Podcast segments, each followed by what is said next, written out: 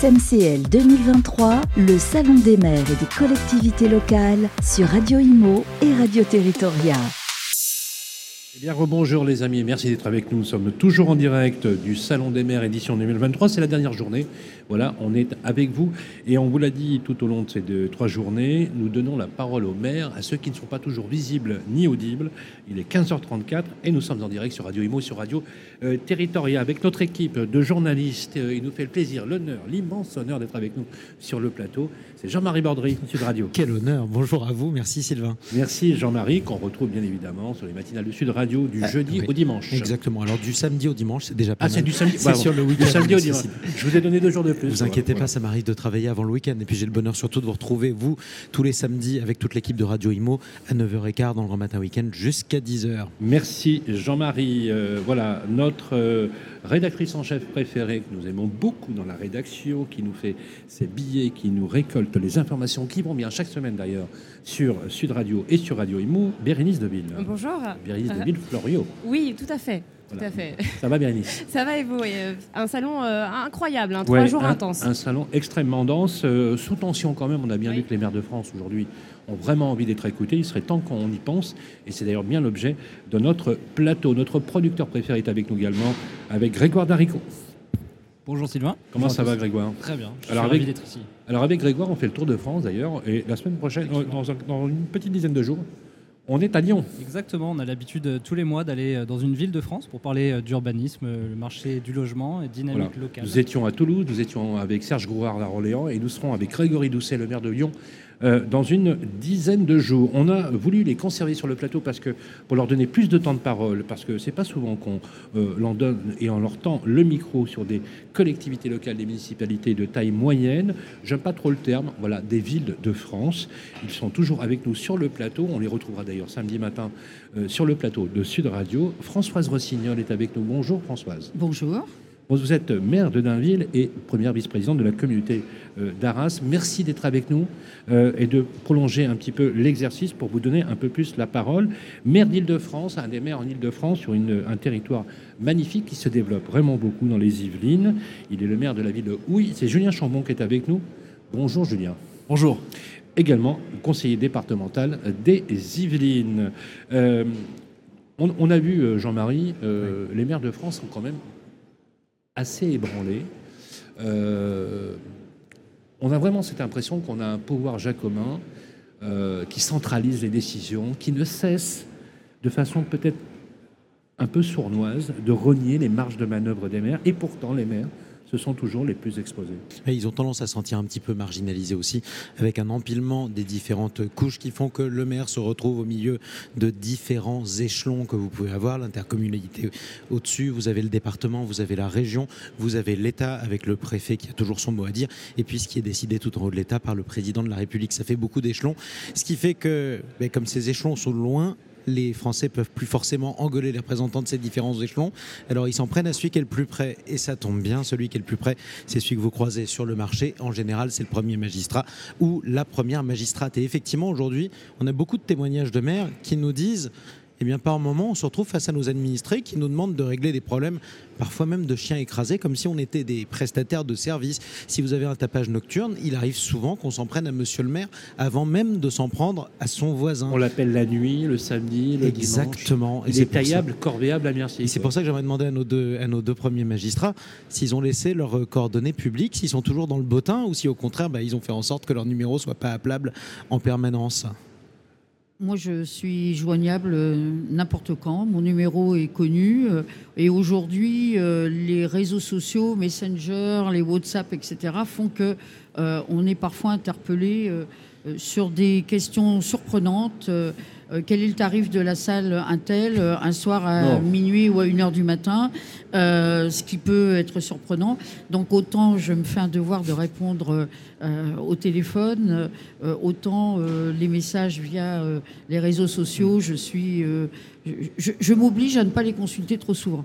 C'est important quand même pour garder un certain équilibre. C'est Et, pareil. Ju- et Julien, on vous- on- on vous- Oui. aussi, on, on vous Dans une grande ville, on reste tout aussi connecté. La déconnexion est quasiment impossible. Euh, encore euh, il y a deux jours, en plein conseil municipal, euh, à 20h30, je reçois un texto Monsieur le maire, la police ne répond pas, je vais me faire tuer, faites quelque chose pour moi. Forcément, ça réveille, évidemment. Voilà, on est confronté à ça tous les jours, bien évidemment. Ça Ah, doit être pesant au quotidien.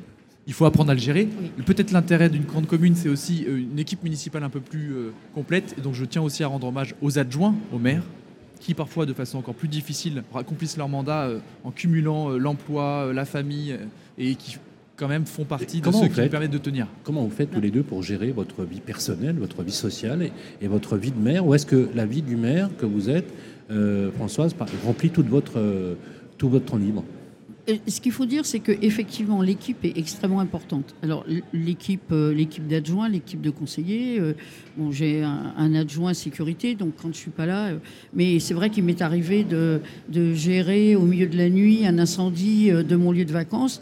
Mais je sais que je peux appeler tel ou tel adjoint. Je sais quel est celui qui est dis- qui est éventuellement disponible. Et puis, euh, c'est aussi l'avantage de faire partie d'une communauté urbaine. Nous avons au niveau de la communauté urbaine une équipe de médiation. Et là aussi, euh, il y a un certain nombre de cas où il faut la présence du maire. Dans un certain nombre de situations dramatiques, la présence du maire est, rassurante, euh, elle est indispensable, à côté de la police et des secours. Euh, et on a un rôle spécifique, mais sur toute une série de questions euh, euh, quelque peu plus banales, allez, le parasol d'un jardin qui volontairement est parti agresser le voisin d'à côté, eh bien, il est important d'avoir une médiation. Ça vous arrive de venir empêcher des voisins de s'écharper euh, bah, la justement, là, euh, je ne suis pas amené à le faire, c'est-à-dire que cette équipe de médiation de la communauté urbaine, Ah oui. je l'envoie en avant-garde et euh, je me réserve euh, en, en deuxième, euh, en, en deuxième analyse parce qu'effectivement, il faut être présent, mais il faut aussi savoir prendre un peu de distance à un certain nombre de, de cas. Et quand on parle des, des questions de, de, de violence vis-à-vis des maires, je pense que euh, il est important de réfléchir à la bonne distance par rapport aux différents types de problèmes. C'est le cas aussi pour vous, Julien? Comment Oui. vous faites pour, pour, euh, faire En plus, alors, vous avez la particularité, vous, par rapport à, à Françoise Rossignol. Françoise Rossignol, c'est déjà votre troisième mandat. Donc, euh, euh, ça- depuis 89, hein, vous, vous êtes en politique.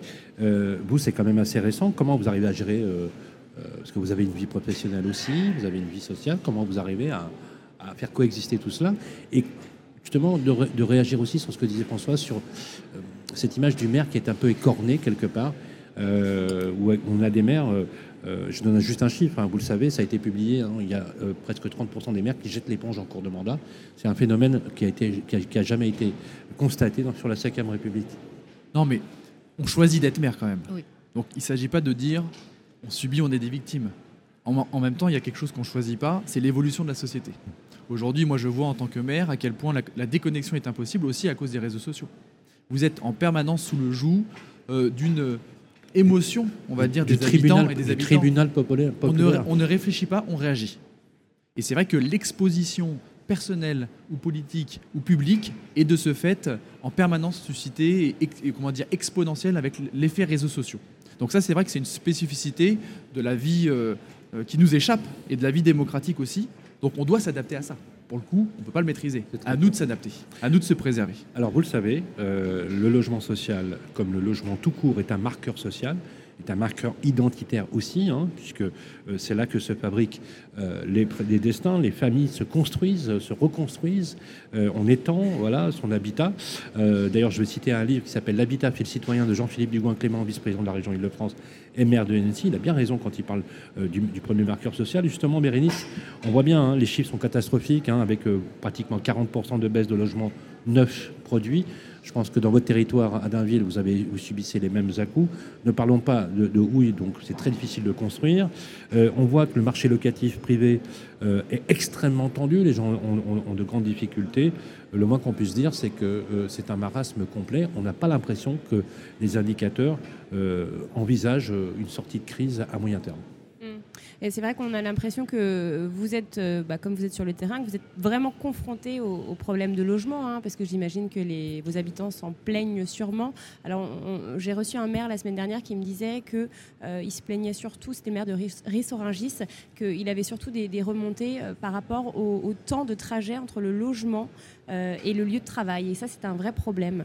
Et ce qui, ce qui se traduit aussi d'un problème de logement. Est-ce que c'est le cas? Est-ce que euh, euh, voilà, vous, êtes, euh, vous avez des, des- des habitants qui viennent vous voir parce qu'ils ont du mal à se loger? On, parle du marché de la location qui est grippé, c'est vrai que... Et qui vont de plus en plus loin finalement de leur emploi pour trouver un logement décent.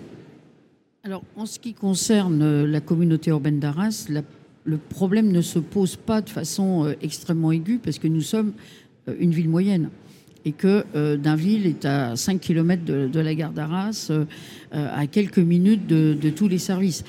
par contre, il y a une demande très forte d'un logement qualitatif. Et effectivement, ma commune est considérée comme résidentielle et, agréable. Et donc, je reçois énormément d'habitants de l'extérieur qui ont comme rêve une petite maison à Dainville. et, ça, c'est une demande qui est de plus en plus forte. Il y a aussi la demande liée euh, à, la vie des familles. Euh, effectivement, une famille qui se sépare, euh, les enfants sont scolarisés sur la commune. Ce serait une catastrophe de les faire bouger parce qu'ils subissent déjà une situation un peu difficile et donc l'école, les amis sont leur stabilité. Mais ça veut dire qu'il faut trouver un deuxième logement euh, pour pouvoir héberger euh, le même nombre de personnes. Euh, d'où le fait qu'on a besoin de davantage de logements pour une population constante. Aujourd'hui, il n'y a pas une corrélation claire entre le nombre de logements et l'augmentation de la population. on a, Dainville a construit 300 logements dans les dix dernières années. Euh, en plus des réhabilitations et, des dents creuses, donc un quartier de 300 logements, euh, nous n'avons pas 1000 euh, habitants de plus. On en a 3 ou 400, ce qui montre bien cette ce parcours résidentiel différent.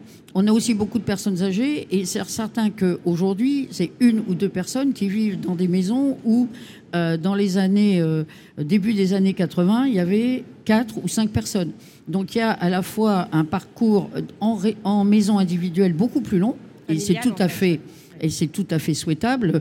Euh, les personnes âgées veulent rester vivre chez elles et, on a mis en place les moyens qui, permettent, qui leur permettent de rester chez elles le plus longtemps possible. Mais du coup, ça demande un nombre de logements plus important à population constante. Donc il y a l'augmentation de la population, mais euh, parfois on nous dit euh, euh, la population n'a pas augmenté. Pourquoi est-ce que vous construisez bah Parce qu'on s'adapte euh, euh, aux bah, nouvelles manières de vivre de la population. Et vous, avez, raison, parce que pour sortir un immeuble, il faut deux ou trois ans. Donc vous projetez aussi l'évolution Vous êtes très optimiste en disant deux ou trois ans. Moi, je vous dirais au, moins le double. Au, moins, alors vous avez, raison, vous, avez, vous avez raison. Vous parliez de maison à dégoter à Dainville. Moi, j'en ai, trouvé une. Elle, a été, elle est à 184 000 euros. Voilà, elle est sur bien ici.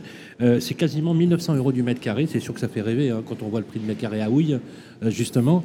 Euh, Alors, c'est combien le prix du mètre carré à Houille Alors, La maison doit être entre 5005 et, et 6000 euros du mètre carré. Et sur l'habitat, sur les appartements, on est à combien? Appartement, on va être entre 4005 et 5000 euros. Pour de l'ancien un ça, peu moins, et pour du neuf, on peut monter jusqu'à 6 000 euros du mètre carré donc pour Ça reste quand même, quand on compare avec euh, Paris Intramuros, où on est quasiment euh, entre 8 et 10 000 euros du mètre carré. On est, on a dépassé on est en dessous de la barre des 10 000. Là. On est en dessous de la barre des 10 000, ça reste, quand même, ça reste quand même euh, encore abordable. Attendez, ça reste abordable, mais vous vous rendez compte les sacrifices que les gens font pour se loger en région parisienne? Les sacrifices en s'endettant ou en ayant des charges qui aujourd'hui conditionnent absolument tout leur parcours de vie. Aujourd'hui, on n'arrive pas à se projeter. On n'arrive pas à penser la vie de ses enfants dans nos villes. On n'arrive pas à les loger en région parisienne. Avec la morosité ambiante, le manque de confiance. Avec le coût économique. Et le, problème, c'est que nous, nos communes, elles sont attractives parce qu'on promet ce cadre de vie agréable, cette, maison dans un cœur urbain. Comment est-ce qu'on fait pour créer du logement sans bétonner nos communes, sans sacrifier ce qui font, ce qui font leur, ce qui fait leur identité et leur charme? Ça, c'est l'équation qui est demandée aujourd'hui aux maires, et pourtant, il n'a pas beaucoup les moyens et il n'est pas beaucoup aidé. il faut, verticaliser. Alors Grégoire, justement, on en parle toutes les semaines avec vous. On parle de précarité énergétique, on parle d'inégalité d'ailleurs de traitement hein, sur les énergies, hein, vous savez quand on a une maison qui est, euh, qui est, fournie au fioul par exemple et une autre en pompe à chaleur, ça a quand même une incidence de coût euh, assez important. Euh, et pourtant quand on voit les dotations de ma prime rénov, quand on voit les efforts que fait le gouvernement, euh, qu'on compare avec le chantier. Je donne juste un chiffre, hein, euh, Grégoire. 300, 200 000 rénovations seront prévues euh, d'ici 2025. C'est pratiquement une affectation de 50 milliards d'euros d'investissement chaque année, alors qu'on a une dotation sur ma prime rénov d'à peine 5 milliards d'euros. On a l'impression que c'est impossible. Oui, et pourtant, c'est le chantier du siècle. En tout cas, des années à venir, la rénovation énergétique, elle est obligatoire vu la situation, la situation qu'on connaît tous aujourd'hui. Euh, mais je crois qu'on est avec deux maires qui ont quand même mis beaucoup d'initiatives en place dans leur commune, qui ont alloué un budget quand même très important sur la rénovation énergétique. Et peut-être que justement, vous pouvez nous raconter en termes d'éclairage public, euh, en termes euh, d'aide aux, aux, particuliers, aux propriétaires pour rénover leur, leur logement. Je crois que vous avez mis beaucoup d'initiatives en place. Julien. Oui, nous globalement, on s'est rendu compte notamment, même si le territoire est très concerné par la maison individuelle, il y a beaucoup de copropriétés et qui se dégradent et qui sont des perçois énergétiques. Et c'est parfois très compliqué dans l'ensemble des copropriétaires de se dire on enclenche une rénovation alors qu'il y a des gens modestes qui vont être exclus de leur appartement à cause de ça. À quelle, à quelle époque On a des, des, des, copropriétés des années 30, des années 60 qui sont de véritables passoires thermiques qui nécessitent un gros travail d'investissement. Sauf qu'aujourd'hui, les copropriétaires modestes bloquent les rénovations des copropriétés. Donc, qui paye? Qui aide ces gens-là? Qui ne les exclut pas parce que de toute façon, elle ne trouvera pas à se loger ailleurs dans le neuf, ce sera encore plus cher. Donc nous, l'agglomération et la commune, elle est là pertinente pour lever, on va dire, ce frein à l'investissement. Mais à un moment donné, l'argent public, il tombe pas du ciel. Il n'y en a plus. L'État n'a plus d'argent. Les communes sont exsangues. Qui va payer cette rénovation énergétique? Vous appelez ça une révolution? Aujourd'hui, c'est une catastrophe économique surtout. On va mettre les gens à la porte, on va plus pouvoir louer les biens et les pavillons vont devenir obsolètes. 4 800 000 passoires thermiques devront être retirées du marché si elles n'ont pas été rénovées à l'aube de 2028. Un peu plus 5 millions d'eux. Ouais, 5 millions d'eux. 5 millions d'eux. 5 millions d'eux. Mais euh, alors, j'en profite parce qu'on a quand même quelqu'un qui est un parti Renaissance. Euh, euh, Qu'est-ce qu'ils disent au parti là-dessus? Écoutez, il n'y a peut-être pas assez de maires de mon parti pour, pour faire émerger des, des idées innovantes, donc il faut prendre son bâton de pèlerin, parti ou pas vous, parti, il faut que vous avez la possibilité d'en parler au président de la République de ces sujets? Le président de la République, pour le coup, écoute énormément. Et je pense qu'avec le temps, il a appris qu'écouter les maires, c'était plutôt pertinent. Non, mais, mais ce qu'on aimerait, c'est peut-être qu'ils les entendent plutôt qu'ils les écoutent. On aimerait bien surtout qu'il y ait des actions. On aimerait bien qu'on sorte d'un système finalement où on a l'impression que même le président ne maîtrise pas grand-chose. C'est ça la vérité. C'est que nos citoyens, ils s'aperçoivent d'une seule chose, c'est qu'on a beau dire, on ne sait pas agir. Et aujourd'hui, on favorise quoi? Le déni démocratique et l'expression populiste. Voilà ce qui se passe. C'est surtout qu'au sein, de- au sein du gouvernement, Oui. ils ne sont pas d'accord aussi. Au sein du gouvernement, Oui. ils font comme tout le monde. Ils subissent un État qui est endetté jusqu'au jusqu'au cou. La capacité à agir, elle est où? Où est-ce qu'on peut rendre compte à nos citoyens et transformer leur vie? Avec l'argent public, aujourd'hui, il n'existe plus. Françoise, une réaction? Alors, moi, moi, je voudrais dire que euh, la rénovation énergétique, c'est un vrai travail, euh, euh, enfin, de l'habitat individuel, c'est un vrai travail dans la dentelle. Euh, parce qu'on a des situations extrêmement différentes. Euh, moi, dans ma commune, il y a beaucoup de, de propriétaires occupants qui ont, ont vieilli dans leur maison et que, effectivement, dans un certain nombre de cas, euh, ils n'ont pas fait ces rénovations. Euh, alors, il y a différentes manières d'agir. Il y a d'une part, euh, la, communauté urbaine a, fait une thermographie euh, aérienne de manière à, à- à de- à aider les propriétaires à faire des diagnostics. Il y a d'autre part des aides. Il y a aussi dans nos documents d'urbanisme, nous avons fait en sorte que de jeunes couples qui achètent des maisons anciennes aient euh, une liberté de, de- de travail sur ces maisons pour pouvoir les rénover. Et très souvent, ils préfèrent acheter des maisons anciennes, ils font en grande partie les travaux eux-mêmes, de manière à ce que ça rentre dans leur budget. Et, ces maisons vont pouvoir être rénovées. Donc ça, c'est une partie euh, importante et, gérée par la communauté urbaine d'Ardé à la Pierre. Mais c'est vrai qu'il faut énormément d'accompagnement. Nous, on a monté dans la commune une maison France Service qui permet d'accompagner euh, ces personnes dans les démarches qui sont quand même souvent complexes. Et donc, il faut pouvoir traiter la question dans son ensemble. Alors, on est effectivement, en tant que maire, davantage ensemblier euh, dans ce domaine. Et après, effectivement, dans le domaine de la construction neuve, on a euh, d'autres leviers parce que effectivement, aujourd'hui, les normes sont telles que les maisons euh, ou les appartements, euh, mais les appartements, encore faut-il les rendre agréables. Et je sais que chez nous, euh, logement social ou pas logement social, il y a très longtemps que il y a des balcons des terrasses sur tous les logements, si possible orientés sud, de manière à, les rendre désirables. Parce qu'aujourd'hui, nos, villes, il faut qu'elles restent agréables et que- et qu'elles gardent leur attractivité, tout en accueillant une diversité sociale de population euh, en âge. Alors nous, on a un peu de mal à attirer les jeunes, euh, c'est vrai, euh, parce qu'effectivement, le coût de l'habitat en première couronne, il est élevé. Et que parfois ils- auraient tendance à partir un peu plus loin pour que ce soit moins cher. Mais en même temps, on sait bien que euh, en termes à la fois énergétiques et en termes de qualité de vie, c'est pas toujours positif pour eux. Absolument. Donc, comment, quel produit peut-on créer pour leur permettre de rester sur place dans des logements où ils aient envie de, de s'investir? Alors, vous avez dit une chose très juste, hein, puisqu'on a prévu, euh, ma prime rénov, hein, Grégoire, prévoit que ce sont les bailleurs qui louent des appartements ou des maisons qui doivent faire les travaux. Mais si on a des propriétaires occupants qui vivent dans des passoires thermiques, alors pour eux, c'est rien. hein, on est d'accord. Oui, et puis on a l'impression que tout l'effort doit être euh, porté par les propriétaires et propriétaires qui n'ont pas forcément toujours les moyens d'aller faire ces travaux. Euh, Est-ce que on a l'impression que parce qu'on est propriétaire, on est forcément riche et du coup on doit aller, euh, on- on doit pouvoir assumer Bien tout sûr. cet effort financier? Bien sûr. Oui, une réaction, Julien Chambon. Non, mais moi, je suis complètement d'accord avec ma collègue. Moi, mon rêve, c'est qu'en fait, le premier promoteur de France, ce soit les petits propriétaires eux-mêmes. Voilà ce qui sera intéressant. De créer de la valeur sur un bien qu'on possède déjà, pour pouvoir rester vivre parce que c'est son choix de vie, pour pouvoir léguer un patrimoine à ses, enfants, pour pouvoir aussi créer du logement dans ce qui est existant. Sauf qu'aujourd'hui, ni nos normes, ni nos politiques, ni les financements publics, ni même le système de ressources pour les collectivités ne favorisent la création de logements dans l'existant. La rénovation, l'extension, la surélévation. Voilà comment on pourrait créer de la valeur pour l'habitant lui-même, pour le propriétaire lui-même qui est parfois aussi modeste, tout en créant du logement sans dénaturer nos communes et leur identité urbaine. C'est exactement ça qu'il faut faire. Aujourd'hui, il faut renverser la table. Le logement est en panne, non pas d'un point de vue conjoncturel, il est en pa- en panne d'un point de vue structurel. Il n'est plus accepté dans sa forme urbaine par les habitants, par nos citoyens, et économiquement, on le voit bien qu'il est à bout de souffle, il n'y a plus d'argent public. Euh, dernier sujet, euh, et on fait circuler la parole, c'est les sujets des mobilités et de la sécurité.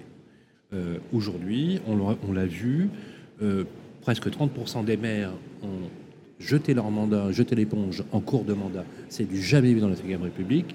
Et lorsqu'on interroge les maires en général, qui sont parfois au bord de la rupture, euh, en termes de morale. Alors, ils restent positifs, bien évidemment, assez globalement, mais ils en ont marre de se faire agresser. Et ce qui revient systématiquement, c'est, Jean-Marie, euh, une ambiance morose, délétère, des incivilités qui se développent. À Sud Radio, on en parle très très souvent. Oui, mais ça, revient largement à ce qu'on disait au tout début de cette émission. C'est-à-dire qu'à partir du moment où euh, les administrés, les citoyens, quels qu'ils soient, même s'ils ne se comportent pas de manière civique, euh, considèrent que le maire est un fonctionnaire comme un autre et qu'il leur doit un service, et que si quelque chose va mal dans leur vie quotidienne, c'est la faute du maire qui n'a pas fait en sorte que ça aille bien, et bien ensuite ça finit par déraper. Est-ce que ça a augmenté, ça, Jean-Marie Oui, ça augmente, parce que les incivilités augmentent. Et comme il ne vous a pas échappé que le respect du professeur n'était plus le même, que le respect du maire n'était plus le même, que le respect du policier n'était plus le même, ou le respect du gendarme n'était plus le même. Est-ce qu'on est en guerre civile? Non, faut pas exagérer. En revanche, est-ce qu'un élu peut se faire insulter, voire molester? Oui, ça arrive de plus en plus. Et malheureusement, l'AMF a fait un décompte qui est assez euh, angoissant du nombre d'élus qui ont été agressés dans l'exercice de leur mandat. Et ça, c'est dû à quoi, en fait, cette augmentation euh, assez euh, effrayante? Eh bien, de on- tous ces actes Mais probablement dû au fait que l'incivilité a tendance à se répandre et qu'un certain nombre de nos compatriotes eh bien, se comportent de moins en moins bien envers un interlocuteur euh, qui leur explique quelque chose qui les frustre. Et donc on a une intolérance à la frustration assez généralisée aujourd'hui. Alors justement, Alors, moi- Françoise Rossignol, vous qui avez un recul politique, Moi, je ne serais pas aussi pessimiste euh, parce que, bien entendu, le nombre euh, euh, augmente. est-ce que vous l'avez constaté, vous, avec euh, le recul politique Alors, moi, j'ai- beaucoup de chance. Euh, je- non. Euh, alors, Quelle chance On va tous aller je- vivre à Dainville. Euh, je- non, mais ce que je veux dire, c'est que quand on est interpellé, même parfois euh, à des horaires ou de façon, euh, c'est aussi un signe de confiance. C'est-à-dire, c'est aussi le signe que euh, bah, euh, chez le maire, je vais trouver, j'aurai certainement une réponse. Euh, et donc, euh, ça, il faut, il faut le, quand c'est agressif, il faut le, faut le combattre, etc. Euh, on voit bien que les maires sont un peu plus agressés que l'ensemble de la population, mais pas tellement plus.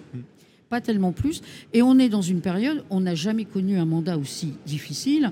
Euh, on a démarré nos équipes et, et- et eu à assurer la cohésion de nos équipes en plein confinement. Euh, je veux dire, la visio, c'est quand même pas l'idéal pour, euh, euh, pour, pour créer de la solidarité, même s'il y a eu des actes de solidarité extraordinaires dans cette période. Euh, les émeutes, bon, à Arras, bien sûr, l'attentat. les- alors aujourd'hui, on est sur les inondations. Donc je veux dire que. on- et, et- et chaque fois, on voit que le maire est aux premières lignes. Donc on a accumulé une série de difficultés quand même exceptionnelles. Moi, je dis que c'est le mandat le plus difficile. Quand on y rajoute les questions de euh, finances et de finances de plus en plus contraintes, c'est vrai que euh, c'est ça qui est un peu difficile. Et je peux comprendre qu'un certain nombre de maires euh, le vivent difficilement. Cela étant dit, Julien l'a dit, on, l'a choisi d'être maire. Et donc, si on l'a choisi, c'est parce qu'on pense que on peut apporter quelque chose à notre collectivité. Et je pense aussi que nous avons quand même aussi souvent des retours positifs. Il Bien ne faut sûr. pas non plus euh, avoir une vision totalement pessimiste parce que il y a quand même une confiance de la population globalement vers son maire. Réaction de Julien Chambon, mais Grégoire voulait intervenir. Et- Est-ce qu'on risque une crise des vocations pour les maires à venir? Moi, moi, je dirais oui, d'une certaine manière, parce que on a, euh, enfin moi j'ai une équipe d'adjoints qui, euh, en début de mandat, travaillaient tous, hein, et, euh, et qui ont euh, euh, des, ressources intellectuelles et humaines euh, fortes. Et donc, euh, euh, la question de la cohabitation d'un emploi et d'une fonction d'adjoint ou de maire se pose de plus en plus. C'est euh, une difficulté, un- une forme de renoncement quand même à une certaine qualité de vie en termes de temps, mais parfois et souvent aussi en termes financiers, euh, de choisir d'être adjoint ou maire plutôt que euh, d'avoir telle ou telle promotion euh, professionnelle. Et, et donc, Est-ce que c'est parce que être adjoint au maire demande de plus en plus de temps et on demande davantage Alors, qu'avant? il y, a- il y a- il y a une double, je dirais, l'intercommunalité fait qu'aujourd'hui, un adjoint ou un maire ont un double emploi du temps, celui de la commune plus celui de l'intercommunalité, et que souvent l'intercommunalité travaille en temps euh, d'horaire de travail, alors que les, les- les communes petites ou moyennes avaient la tradition de travailler à partir de, de 6 heures du soir, et au week-end essentiellement. Donc c'était plus compatible. Julien, Julien Chambon. Non, mais de toute façon, on a une crise de la notion de responsabilité. Celui qui, dans notre société, prend des risques, investit, que ce soit le chef d'entreprise, celui qui, dans son entreprise aussi, est proactif, le journaliste, celui qui est exposé, celui qui essaie de faire la part des choses dans une société de plus en plus émotionnelle. Le problème, c'est que cet engagement, ces gens qui vont fabriquer la société, et on fait partie d'une chaîne, euh, on n'est pas les seuls. Celui qui crée de l'emploi aujourd'hui, il a tout autant de mérite que celui qui se bat pour le bien commun. On voit bien que la crise, elle concerne ceux qui Oui. s'engagent, ceux qui prennent des risques, Mais ceux qui vont vous essayer de fabriquer À quoi le vous bien commun. attribuez Mais- le fait que alors parce que non mais Non, si mais je vous non, mais je si je vous entends même- mais attendez Ah, si je vous entends si je vous entends Julien vous dites voilà tous les créatifs les entrepreneurs euh, start-upers etc ceux qui créent de la richesse qui créent de l'emploi euh, sont fustigés par une partie de la population mais qu'est-ce qui les motive? Mais parce Eh, que Est-ce que est-ce que c'est la dégradation de la culture? Est-ce que c'est la dégradation des Mais savoirs parce qu'on n'a pas envie de se C'est- résigner. Parce que moi j'ai des enfants et j'ai envie de leur laisser une société euh, dans laquelle je sais qu'ils vont vivre en sécurité. mais comment Parce vous expliquez cette dégradation? tu es- On peut être citoyen de sa commune et comme je l'ai été euh, avant 2020, avant d'être élu, j'étais un citoyen comme les autres et j'étais pas satisfait de la situation et j'ai pris mes responsabilités. Je me suis proposé pour être élu maire. J'ai été élu hein, dans un contexte particulier, mais je l'ai choisi. Maintenant, il faut réaliser les choses. On est élu pour faire quelque chose. Et le problème, c'est le système dans lequel aujourd'hui, les gens qui prennent des responsabilités, on a un système qui produit de l'échec. On a un système qui met des bâtons dans les roues à ceux qui prennent des risques, à ceux qui innovent, à ceux qui essaient de gérer le quotidien. Parce qu'on parlait tout à l'heure de la surabondance de normes. Aujourd'hui, quand vous devez prendre une décision, vous devez consulter trois avocats et être sûr que le juriste il va vous dire attention, vous allez en prison au prochain virage.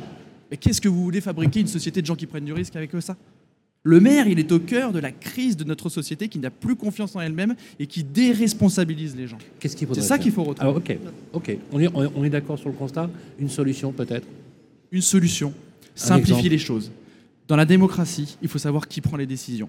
Le citoyen a le droit d'être mécontent, mais il doit savoir qui a pris les décisions. Et combien de fois on se retrouve entre le marteau et l'enclume parce qu'en fait, on ne peut même pas décider au nom de nos citoyens. Ah, je comprends. Euh, c'est le- le cas pour la fiscalité locale. Je prends ne serait-ce que le cas de la fiscalité locale, ça devient une galère. Mais c'est vrai que souvent, on nous dit, euh, les promoteurs qui aujourd'hui ont de graves difficultés, disent on ne signe pas les permis de construire parce qu'on a des maires qui disent qu'ils ne signent pas, parce qu'ils n'ont plus les moyens de faire les équipements. Ça s'explique aussi. Donc c'est toute une chaîne de responsabilité. J'aimerais bien qu'on reste un peu plus longtemps, mais malheureusement le temps nous est compté. Euh, C'était l'idée que nous avions à la rédaction de vous donner la parole. Euh, et, et- et Dieu sait que merci euh, à vous deux pour, pour votre intervention, puisque ça nous fait du bien d'entendre les maires de ce point de vue-là. Euh, vous étiez à la soirée hier avec Emmanuel Macron, Françoise Rossignol, Oui. Et vous aussi, Julien Chambon L'année dernière, Ah, l'année dernière. j'étais présent. Bon, il était comment le président de la République hier soir? Fidèle à lui-même. D'accord. Bon, la Ah, c'est réponse. en Normandie. Ouais, la réponse était dans la question, mais c'est très bien. Voilà. Merci beaucoup, en tout cas. Merci, Françoise Rossignol. Un immense merci. Je rappelle que vous êtes maire de Dainville, dans la banlieue d'Arras, et et pre- première vice-présidente de la communauté urbaine d'Arras. Merci d'être passé par le plateau de Radio Imo, et on vous retrouve d'ailleurs aussi samedi prochain sur Sud Radio. Merci, Julien Chambon. Je rappelle que vous êtes le maire de Houille. C'est votre premier mandat en plus, donc bravo, félicitations. On sait d'ailleurs que vous allez vous représenter en 2026, comme ça c'est dit, vous l'avez dit, donc euh, je peux le dire, hein, on est d'accord Il n'y a plus de voilà. suspense. Il n'y a plus de suspense. Euh, on vous retrouve également sur Sud Radio ce samedi euh, à dès 9h15 sur le sujet du logement. Je rappelle également que vous êtes conseiller départemental des Yvelines. Immense merci à notre star national Jean-Marie Bordry. Euh, Au voilà, national, on va rester est- communal à cette échelle-là. voilà, Au Salon des maires, ce sera le voilà, qu'on écoute tous les week-ends sur Sud Radio avec le grand matin À avec samedi, tous les, à tous les amis d'ailleurs, puisqu'on sera tous là, tous là samedi matin euh, à partir de 9h15. Absolument. Merci Jean-Marie d'être passé par le plateau de Radio Imo, puisque vous aviez un plateau, vous avez un plateau sur la Confédération nationale des buralistes, sur le pavillon 4 au Salon des maires. Un immense merci à notre Bérénice de Villeflorio. Ça va Bérénice? En pleine forme. Voilà, un très bon Salon des maires, Excellent. extrêmement actif. Et un merci également à Grégoire Darico, notre producteur. On va se retrouver sur les routes de France euh, très bientôt. J'en profite pour remercier l'ensemble des équipes du SMCL, Salon euh, des maires et des collectivités locales qui ont permis le fait que nous puissions couvrir euh, cet événement. Je vais citer aussi tous nos techniciens, Jason, Théo, Baptiste, journaliste Jeanne, notre Jeanne nationale qui était là toute l'après-midi. Merci à elle également. Merci à Olivier Lucas, merci à Priscilla, merci à Lorenzo et Alexandre, toutes les équipes qui se sont mobilisées pour vous faire partager la vie des maires au quotidien. Et c'est pas une mince affaire. Vive les maires de France et maires de France. Bonjour. À bientôt. SMCL 2023, le Salon des maires et des collectivités locales sur Radio Imo et Radio Territoria.